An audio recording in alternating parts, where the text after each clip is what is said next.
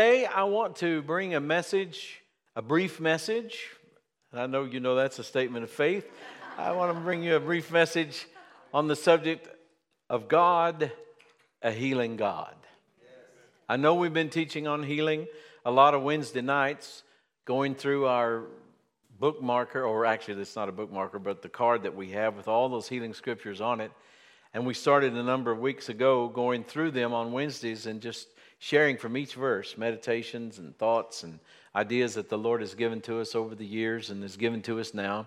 And um, we're not finished with that yet. Then, of course, Brother Cooper was led of the Lord, and it was, as I say, so good to teach on healing last Wednesday in our absence. And so I know that we've said a lot about this subject, but I also know that not everybody can get here on Wednesday. Not everybody's heard all that's been said. And I just want to be obedient to the Holy Spirit. This is not my church, it's His. It's not my program, it's His. And so we just do what we're told. I'm a messenger, and so I want to bring you the message He has for us today. First of all, I want to make this statement it has never been God's intention that the man He created, the people He created and loves, would be sick. That might be a radical thought because sickness abounds, it's everywhere. It's in abundance. With all the modern medicines and procedures we have at our uh, uh, fingertips, so to speak, today, we still see more sick people, it seems, than ever. More people are sick, more people are on medications, more people are suffering with various things, it seems, than ever at any time in history. But that's never been the intention of God. God never intended that we would be sick. And of course, He never changes. Hebrews 13 8 says, Jesus Christ the same yesterday and today and forever. And of course, what can be said of the Son can be said of the Father and of the Holy Spirit. God never changes. If God wanted man to be sick, there would have been sickness from the very beginning, but we know that there was none until man actually fell, until sin entered the picture, until man committed high treason against the Father God and sold out his dominion to the devil and the devil became the little g God, Lord, or ruler of this world system, there was no sickness and there was no death. So it's very obvious. We don't have to be a theologian to understand where the root of all this is and where it came from. But what we need to understand, and I want to reinforce again, is the fact that God does not change. He never changes. And so all that He ever was, He is and will ever be. And one of the greatest revelations of the nature of God that has ever been given to the human race is the revelation that Jesus gave to us when he came into the earth and walked the earth to represent the Father as well as to redeem us and become our substitute. And that revelation that he brought to us, among others, was the revelation of God as Father. God as Father. In Matthew chapter 7, in verse number 11, Jesus made the statement that if you, being evil, know how to give good gifts unto your children, how much more shall your Father, which is in heaven, give good things to them that ask him? He delights in giving us good things. James 1:17 says every good gift and every perfect gift is from above and comes down from the Father of lights with whom is no variableness, neither shadow of turning. He is our Father, and He delights in blessing us. The problem that God had, if you want to put it that way, was that the man he loved so much and had done so much to bless and had created so much for the benefit of that man, that man had now fallen. And for God to just touch him in any powerful way in that state would have brought death to that man. The thing he loved most was something that now was separated from him. Spiritual death had entered the picture. Separation and isolation and alienation from God. Fear had come. Sickness had come. Death had entered. And poverty would, would uh, come. And all of those things that are a part of the curse. And so, what did the Father do? Well, he made a plan, and just immediately, if matter of fact, in the third chapter of the book of Genesis, immediately after Adam fell, God said by the word of prophecy that the seed of the woman would bruise the head of the devil. In other words, God set in motion a plan of redemption. And Jesus came to redeem us and to heal us. And we know that's true because Acts 10:38 says that God anointed Jesus of Nazareth who went about doing good and healing, doing good and healing all that were oppressed of the devil, for God was with him. We know that Jesus came to show us the Father's will and purpose. In John chapter 14, when the disciple Philip asked Jesus, you know, and said to him, uh, "We don't know the way," and I'm paraphrasing, and show you know, show us the way. And he said, "Have I been so long time with you, Philip, and you haven't known me? If you have seen me," he said, "you have seen the Father." So when you look in your Bible in Matthew and Mark and Luke and John, and you begin to walk along with Jesus as you read and study and meditate the Word, as you begin to walk with Him and see all the wonderful and glorious and mighty things that He did, you need to understand that you're not just seeing Jesus doing some wonderful things. Yes, He is doing all those, but what you're also seeing is the will of the Father in action. Jesus is showing us the heart of the Father. You know, if He just only redeemed us, if that's all that happened, then He could have just, uh, you know, went to the cross. He could have avoided all of the problems and all of the work and all of the things that happened in the ministry leading up to that he could have just went to the cross. But that's not how it was. That's not how god willed it. God wanted Jesus before the cross, which was the work of redemption, the work that none of us could do on our own, the, the, the, the, thing we were dependent on God for that we couldn't provide for ourselves. Before that happened, God wanted to show the world, and He wanted to anoint people to write about it and tell the world from that point on to this day the will of God in action through Jesus the Christ. And so when you see Jesus, you're seeing the you are seeing the Father at work. And then of course he did accomplish the work of redemption. Aren't you glad for that? Galatians chapter 3 verses 13 and 14 says Christ has redeemed us from the curse of the law being made a curse for us, for it is written, Cursed is everyone that hangs on a tree, that the blessing of Abraham might come on the Gentiles through Jesus Christ, that we might receive the promise of the Spirit through faith. And so he said he redeemed us from the curse of the law, which was spiritual death, it was poverty, it was family disasters, it was all kinds of sickness and disease, even including mental illness. You can see all of that in Deuteronomy 28. It's laid out there, and you can plainly see that was a part of the curse. But he went on to say that the blessing, the blessing of Abraham, we understand the primary meaning of that verse was the coming Christ through the seed of Abraham. That was Jesus himself. But we also know that Abraham lived in a blessed place. He lived in a blessed state. In Genesis 13, the first thing that God did for Abraham was make him rich. And many years later, he gave him a son by promise. When he was 100 years old, Isaac was born. And you know, I guess most of us would think, well, I've come to the pinnacle, I've come to the apex, I've come to the greatest thing, and so, you know, I can just go on now. But not Abraham. He was a blessed man. Do you know that some years later, 20 some years later, his, his wife, Rachel, uh, I'm sorry, his, um, his wife Sarah would die and she would go on. And you know what Abraham did? Good old Abraham. He married again, had five more kids, and lived to be 175 years old. The blessing of Abraham. Hallelujah. Jesus came that all of this could belong to us as well and in Him it does. So I want to submit to you this morning that sickness and disease, and I'll use this phrase not because I believe that you necessarily own it, but to make it personal that your sickness and your disease, that which has attacked you in any way, that it has already been dealt with at the cross. We have already been redeemed. We're not looking for redemption, we have redemption. Now, I know that the physical body we're living in will obtain a full redemption and one day we'll get a glorified body. And I joke around and say often when I talk about that, that when you see me there, I'll have hair. You might have to ask me who I am. And I hope God gives me my head full of blonde hair back again. And I hope it's long enough that I have to do this to get it out of my eyes like I did when I was 13. But I can tell you, that whatever it is, it's going to be good.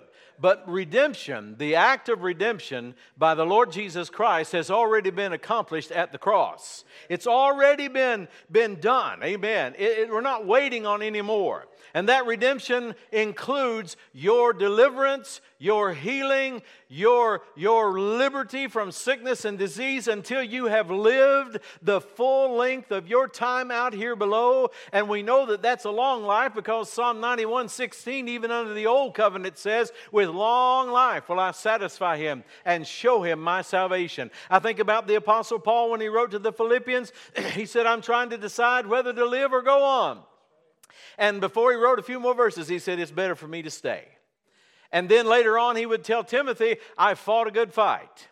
I have finished the course. I've kept the faith. In other words, he lived till he was satisfied. He lived till he got done. And so that's one reason why, you know, I look at those kind of truths, and every day of my life I declare before God, I will live long, I will live strong, and I will live well upon the earth. I'll live till I finish my course, and I'll live till I'm satisfied with long life. I hope you'll say that with me every day of your life. I hope that you will live until you're satisfied with long life. And I want you to know that you can live with strength and you can live with with health and you can live with blessing and you can live pain free, sickness free, disease free. And if that seems like that's a million miles away, I want you to realize it's nearer than what you think. It's already on the inside of you. If what's inside of you is allowed to come outside, then you're going to be changed. You're going to be healed. You're going to be blessed. You're going to be delivered. You're going to be set free. That's the God we serve.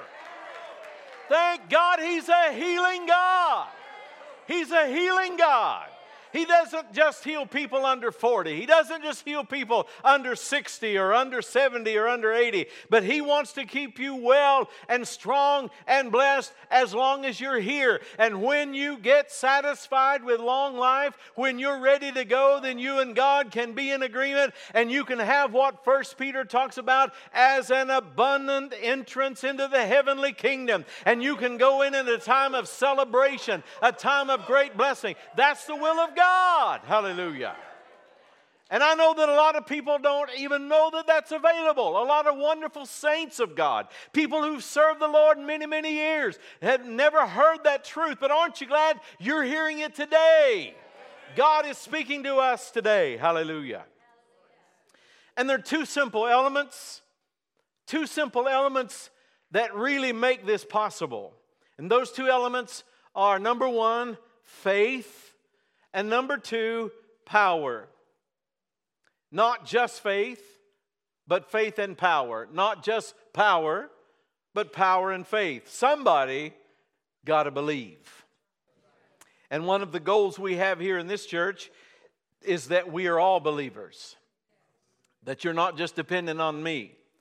Amen. But that we are all believers and that we're all people of power, filled with the Holy Spirit. Amen. In Mark chapter 5 and verse number 34, one of the most familiar of all the healing uh, passages that are given to us in the Gospels, Jesus heals a woman who had for 12 years suffered with an issue of blood. She had hemorrhaged blood for 12 years. And obviously, it was a slow, uh, ongoing, continual thing that was ki- continuing to make her worse and worse. She had been to the doctors.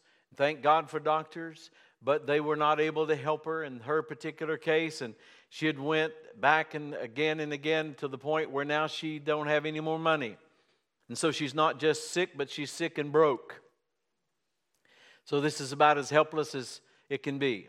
She's down to her last resource which is nothing that she has personally except her faith.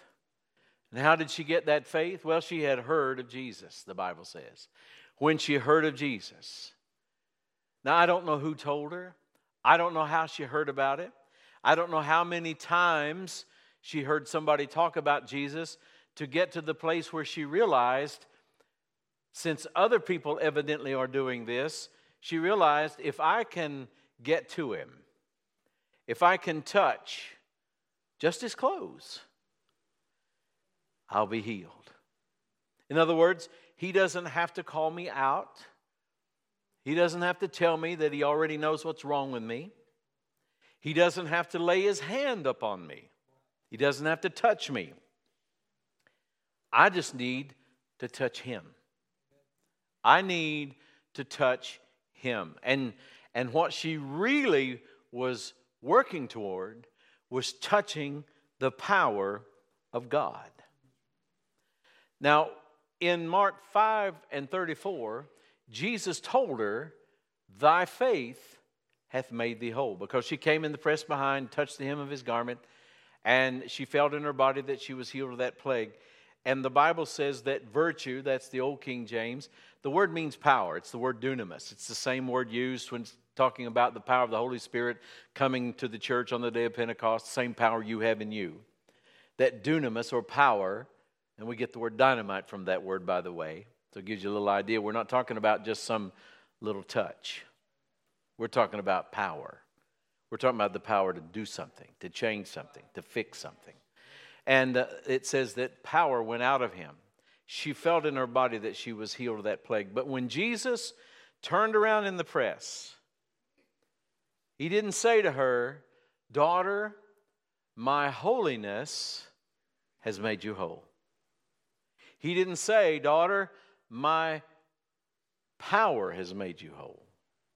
He didn't say, Daughter, your faithfulness down at the synagogue all those years ago has come back and made you whole. No, he said, Your faith.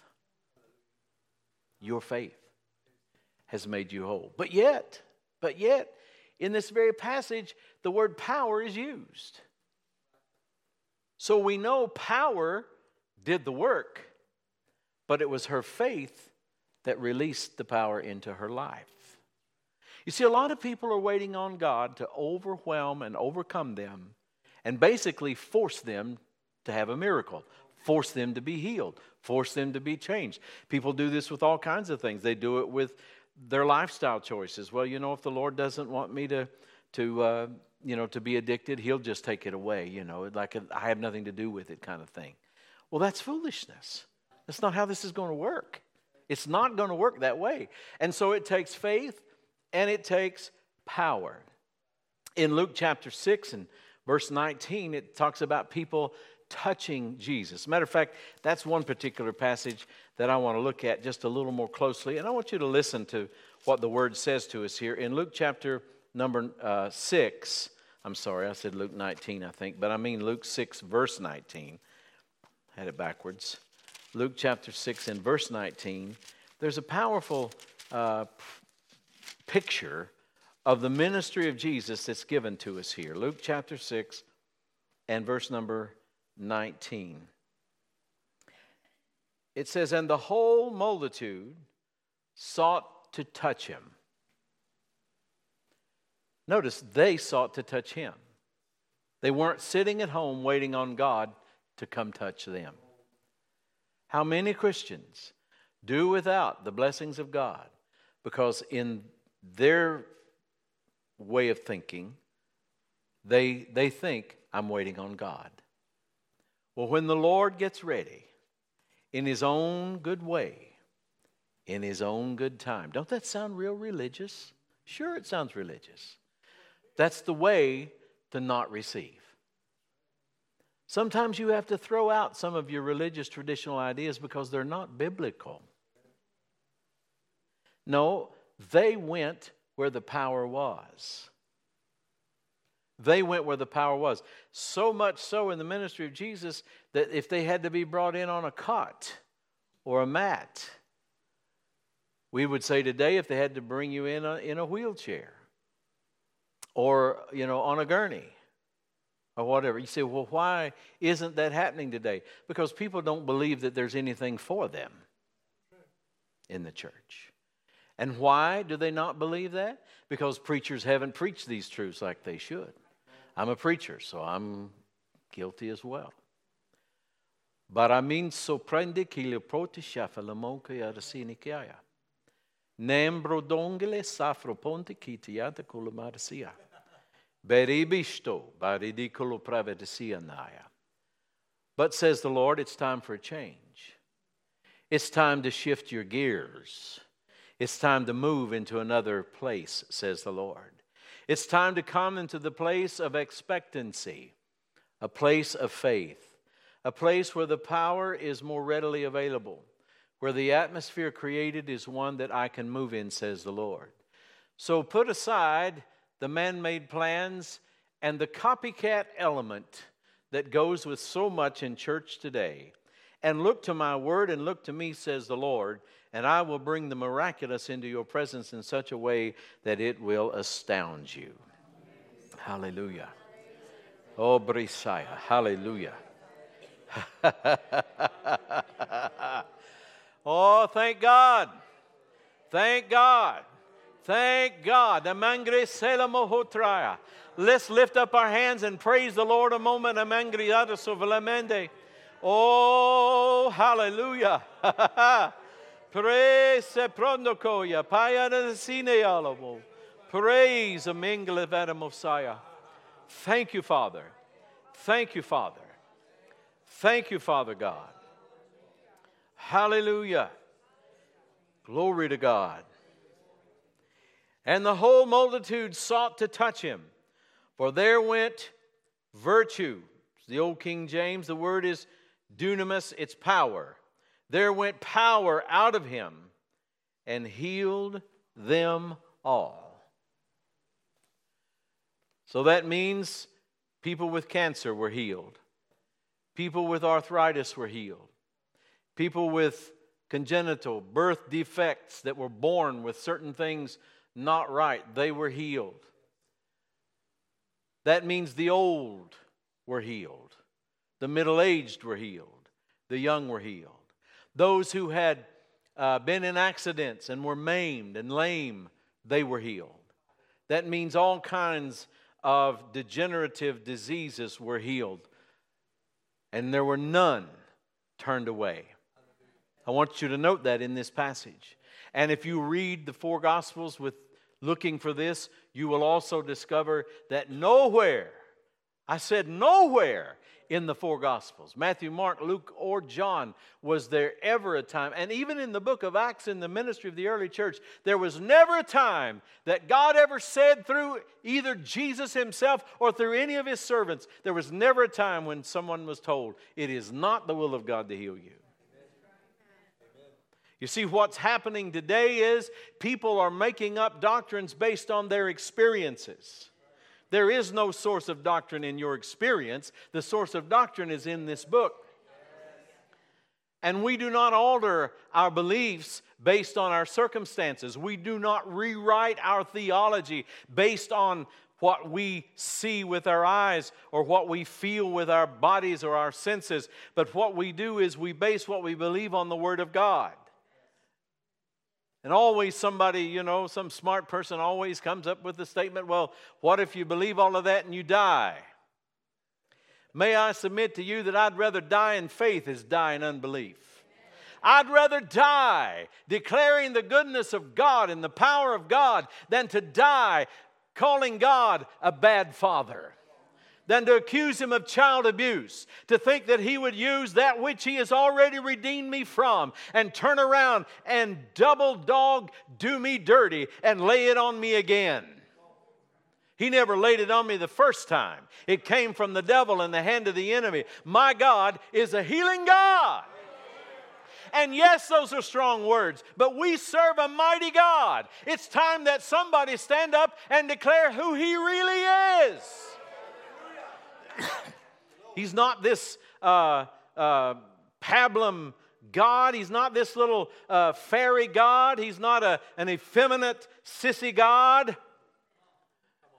He's not basing all that he does now on what's on TikTok or what's on Facebook or what's on YouTube or what's going on in the government. God is God all by himself. He is the same yesterday, today, and forevermore. And all that he ever was, he is, and all that he ever did, he still does. He is God.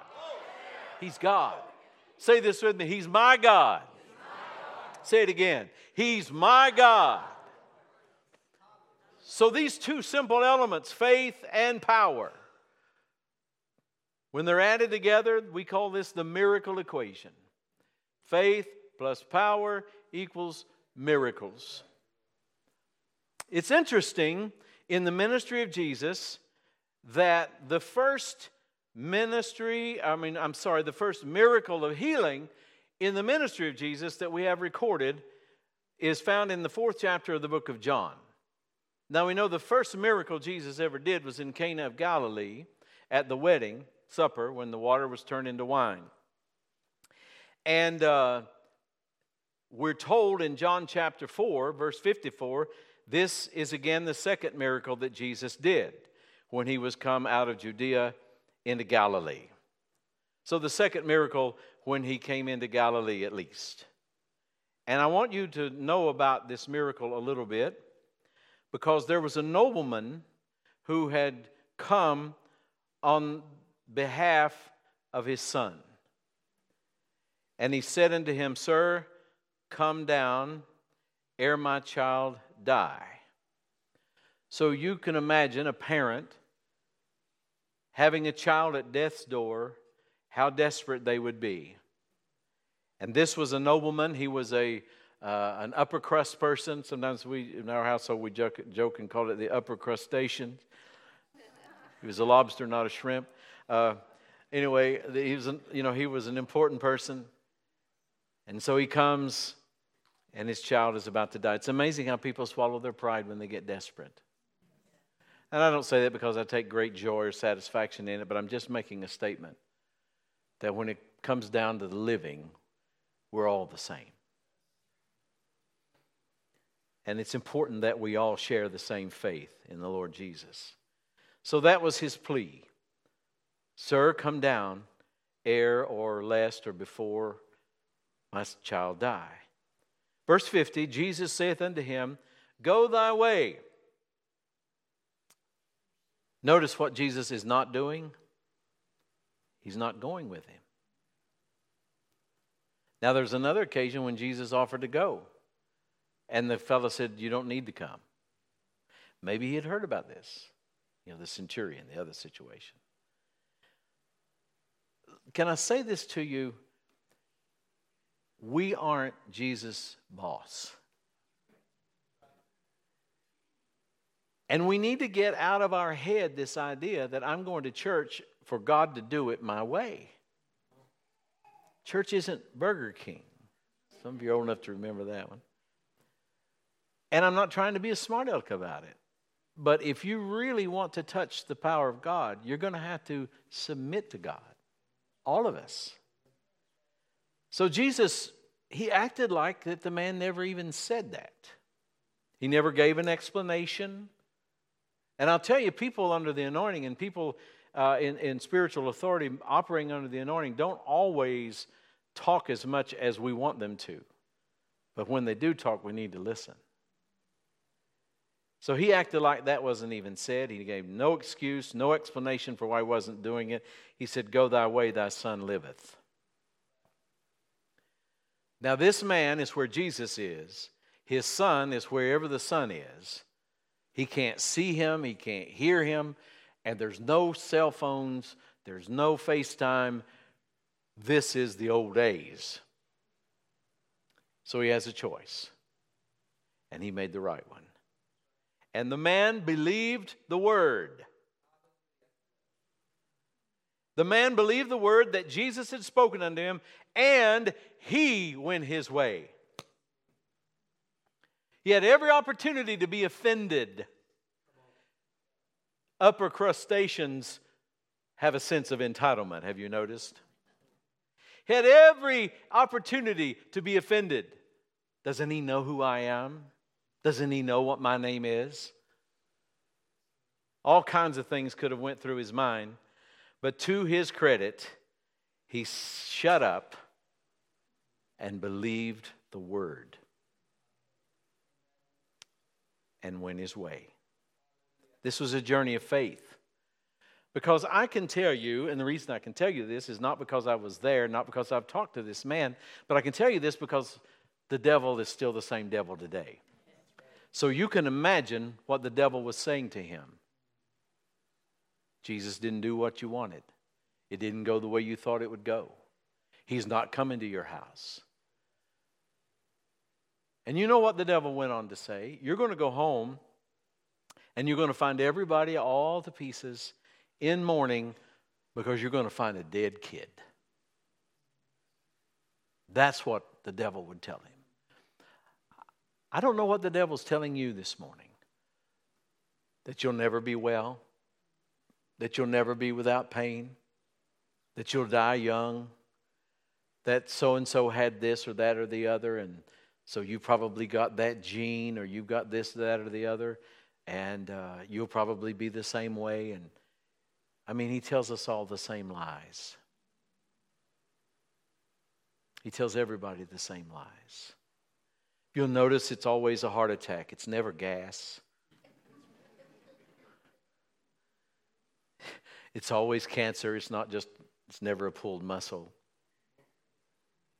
I mean, he always goes for the juggler. You know, the devil's a sorry cuss, but I can tell you we could learn something from his tenacity and his all out abandon. He is working day and night to steal, kill, and destroy. We need to be day and night living by faith, shouting the praises of God. We need to be singing and glorifying God and expecting the goodness of God. Amen. And we can't wait till we get to church on Sunday and that hour and a half or two that we're there, and that's going to take care of it all. This needs to be daily, daily, daily. Amen. And so the man went his way, and as he was now, verse 51, and as he was now going down, his servants met him and told him, saying, Thy son liveth. Then inquired he of them the hour when he began to amend. So it wasn't an instantaneous healing. I want you to notice that. This, this first miracle of healing after Jesus came out of Judea into Galilee was not an instantaneous miracle. A lot of people think all of the, the healings of, in the ministry of Jesus happened just like the snap of a finger. That is not the case. He began to amend. And let me say about beginning to amend if you don't keep the switch of faith turned on, you'll stop.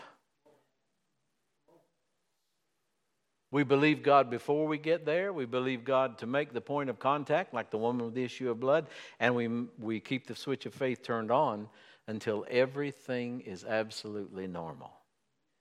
You say, Well, how long will I have to stand? Well, if you're prepared to stand forever, Wigglesworth used to say you won't have to stand long. Amen. He inquired of them the hour when he began to amend, and they said unto him, Yesterday at the seventh hour the fever left him. So the father knew that it was at the same hour in the which Jesus said, In the same hour in the which Jesus said unto him, Thy son liveth, and himself believed. I want you to notice those two things. Jesus said, and himself believed, and his whole house. Once you have the word of God on it, thy son live, liveth, and himself believed, and his whole house. You see, he was believing before he got there. Now they're all believing. This is again the second miracle that Jesus did. Wait a minute, Jesus didn't go down there, Jesus wasn't there. But this verse says he did a miracle. He wasn't there, but he did a miracle. How did he do the miracle? Through the word that he spoke.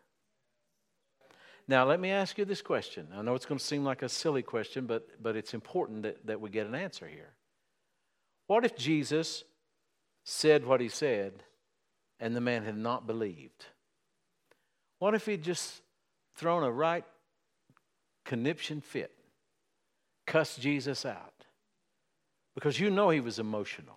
You know his emotions were at a heightened state. This was his child. Nothing can raise emotions in a parent, a, a person, more than if they have a child that's in a desperate life and death situation. What if he had just went to pieces? And what if he had just gotten mad and threw a fit, cussed Jesus out, and said, You don't care about me. You don't love me. All this stuff I've heard about you, I don't believe. What would have happened? That boy would have died, or that child would have died, that son. You see, a lot of people think it's all up to God. It isn't. And some people perhaps think it's all up to me, and that's not true either. The faith equation, I mean, the miracle equation is faith, which comes from Jesus' words, plus power, which comes from the Holy Spirit, equals a miracle.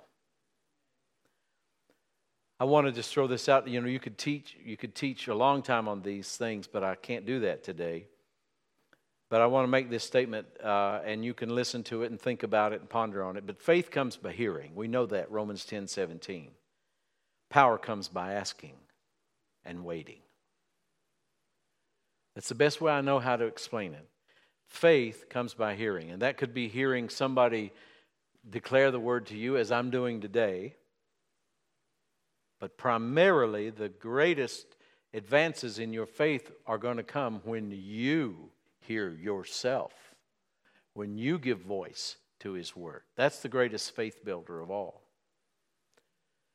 So we know faith comes by hearing, but the power is not an accident either. And the power comes by asking and by waiting.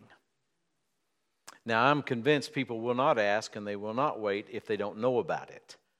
So that's one reason it's good to say faith first, then power, because usually people will not have much power if there's no faith. You understand what I'm saying? Faith comes by hearing, power comes by asking and by waiting. We're not doing enough asking. Remember where we started? Matthew 7 11. If ye then, being evil, know how to give good gifts unto your children, how much more will your Father, which is in heaven, give good things to them that ask? Asking and waiting. Now, I know we're spirit filled people.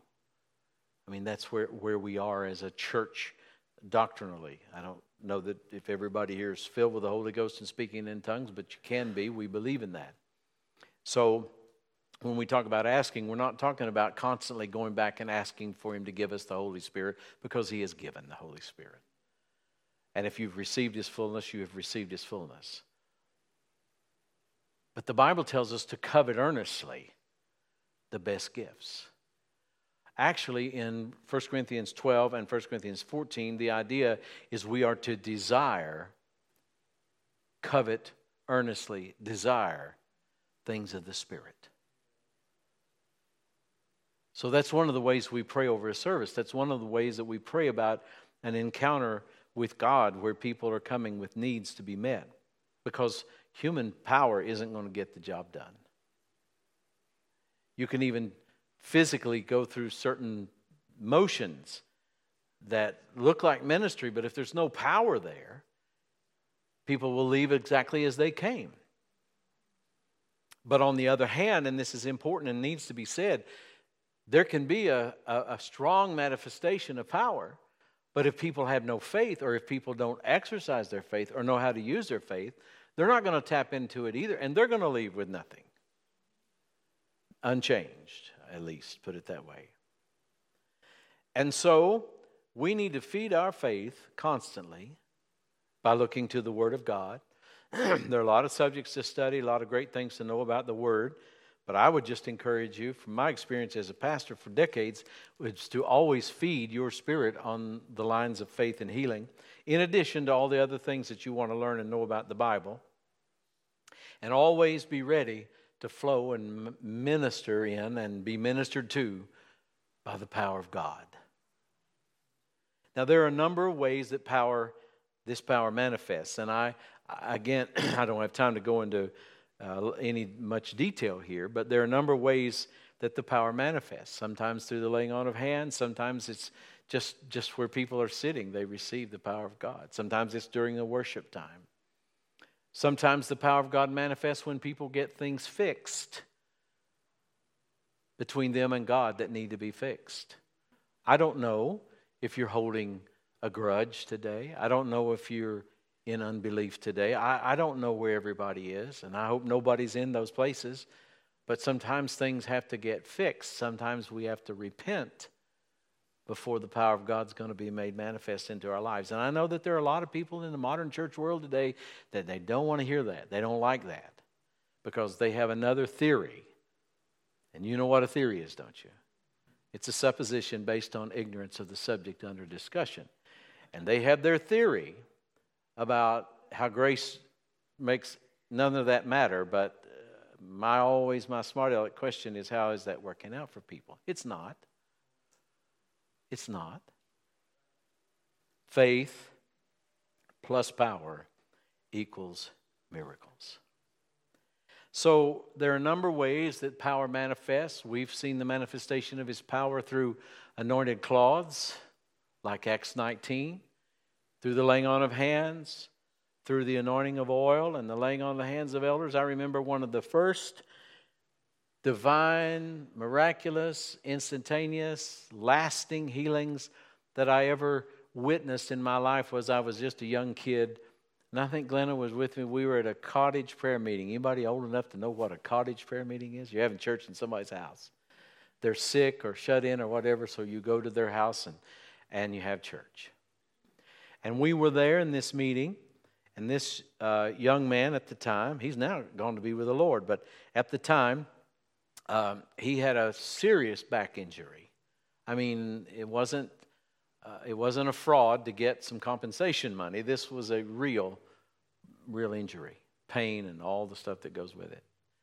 And so he wanted to, if the, some of us from the church would come and, uh, and, and have a service, and particularly, he wanted to be anointed with oil by the elders and be prayed over for healing. And I remember one of the things I remember about that service was this was a small wood frame house. Actually, it was an old uh, uh, company house that coal companies had built many years ago for employees, and it was his house now. He was living there, just a little wood frame house, and I remember a bunch of us were there. And so he was anointed with oil, and people put their hands on him, and this is pretty good for Baptists because that's what we were.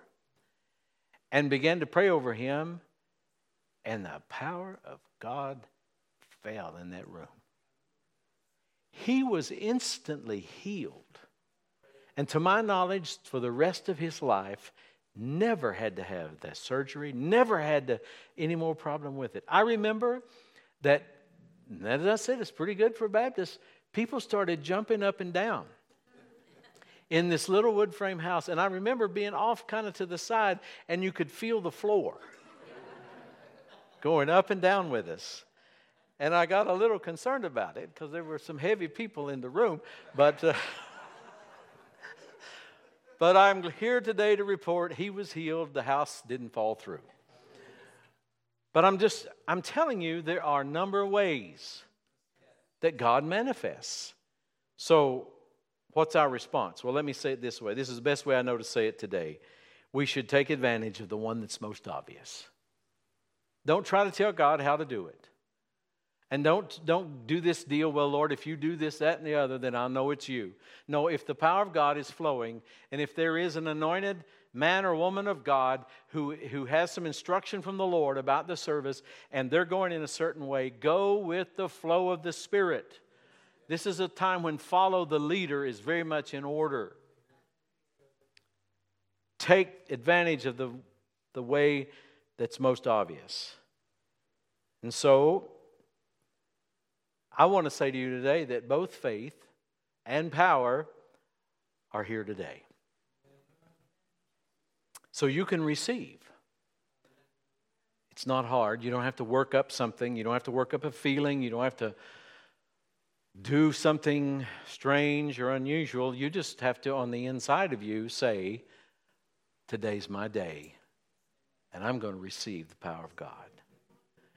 Now, regardless of what your sight or senses tell you, regardless of how you feel, regardless of what might be going on in your body at this moment. You can receive. And once you receive, then you have received. And so if there's anything that lingers, it has to go. because you will either instantaneously, immediately amend, or it might, it might be a process. I don't know. I'm not saying that it is or has to be, but I'm just telling you that if you will receive and not let go, you will have what you believe that you receive. It's really simple and it's really powerful.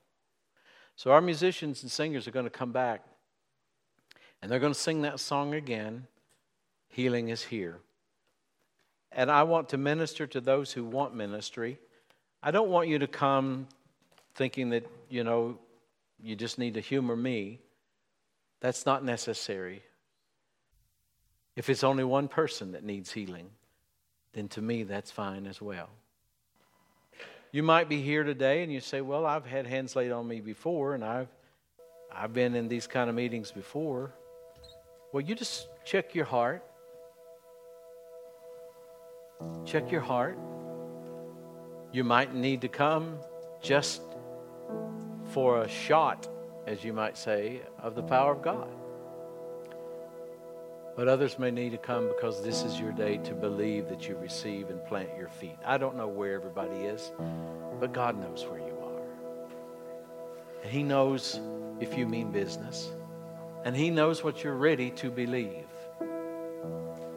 But I can tell you that if you will come on those on that basis of faith in God and you will receive your healing when hands are laid on you and you will you will believe that you receive, I can tell you that you will leave changed. Now, your physical symptoms may or may not be different. I don't know, but they will eventually. If not now, they will be. Because you receive. You see, that doesn't make sense to the natural mind. Well, I thought if I received, everything is fixed. Well, you receive spiritually. The body may need to catch up, but it will. It will. So, if you're here and that's you, then I want you to come just right now. We're not going to take a long time with this. It doesn't take a long time. But I want you to come because we want to minister to you. God wants you well. God wants you strong. Our ushers will help you get in position. I'm not a very tall man, so they'll ask you to move up pretty close to these steps. That helps me. Thank you, Jesus. Oh, Lord, we sense your presence here today. Lord, we know that you are no respecter of persons. If we believe you, and we do, then we receive. Oh, would you begin to worship the Lord? If you don't need to, to be up here, then just worship with us. Keep this